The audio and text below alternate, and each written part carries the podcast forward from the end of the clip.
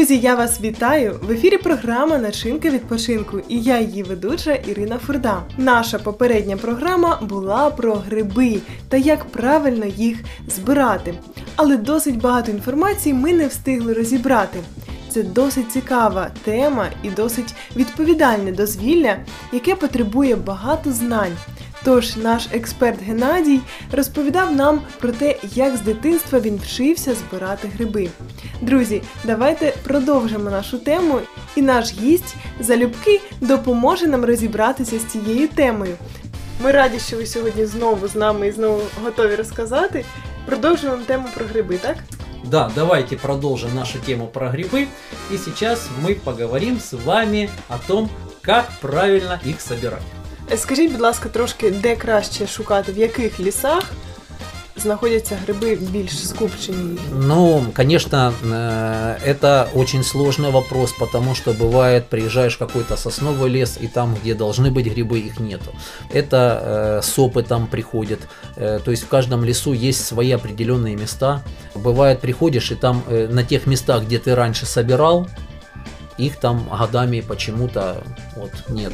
А бывает, приходишь в лес, э, э, где э, не должно было быть, и попадаешься какие-то полянки, большие полянки грибов. Поэтому, конечно, грибы есть везде. Они, э, они есть в сосновых лесах. Это белый гриб, это в основном, э, ну, сыроежка, это э, редко кто собирает эти грибы. То есть это условно съедобный гриб. Но в основном это белые польские грибы. Они похожи тоже такие на больших толстых ножках с коричневыми шляпками, такие плотные, э, красивые грибы. Это из благородных грибов. Есть э, в дубовых лесах тоже и польские грибы, и э, белые грибы. Э, Если это маленькая, допустим, посажена посадка сосенок, небольшие сосны, а вот небольшая, э, чтобы они были невысокого роста, только-только молодой сосняк, то в основном, как правило, в этих местах встречается очень часто маслят. Тоже благородные грибы. Их, правда, очень тяжело чистить, они такие липкие, но тоже на любителя.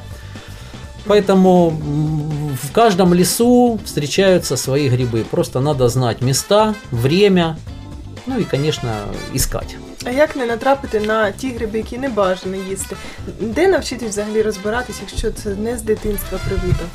Дело в том, что у каждого гриба есть э, свой побратим, двойник, да, э, который похож на съедобный гриб. Это есть и среди лисичек, это есть и среди белых грибов. Вроде бы кажется белый гриб, но если ты не разбираешься, это может оказаться ложным белым грибом, то есть он ядовитый, естественно.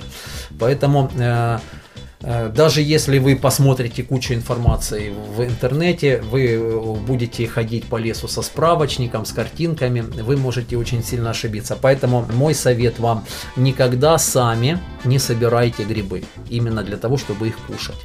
Поэтому с вами всегда э, в паре должен быть опытный человек, который уже много лет собирал, ел, проверил на себе, чтобы этот человек потом мог э, посмотреть хотя бы и отсортировать то, что вы насобирали. Ну и, конечно же, никогда не собирайте грибы вдоль трасс автомобильных, никогда не собирайте грибы э, там, где находятся э, кладбища, потому что очень много кладбищ есть в сосновых лесах, таких спонтанных.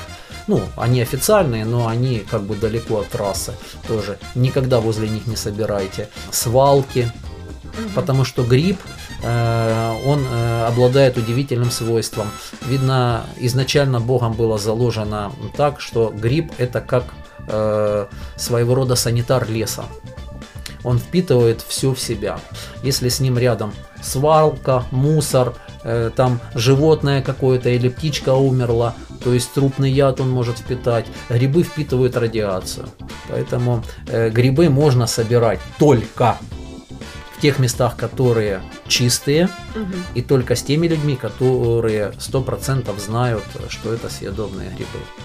Друзі, дійсно, знаходьте час для цікавого дозвілля, і поки є сезон, не втрачайте цієї можливості.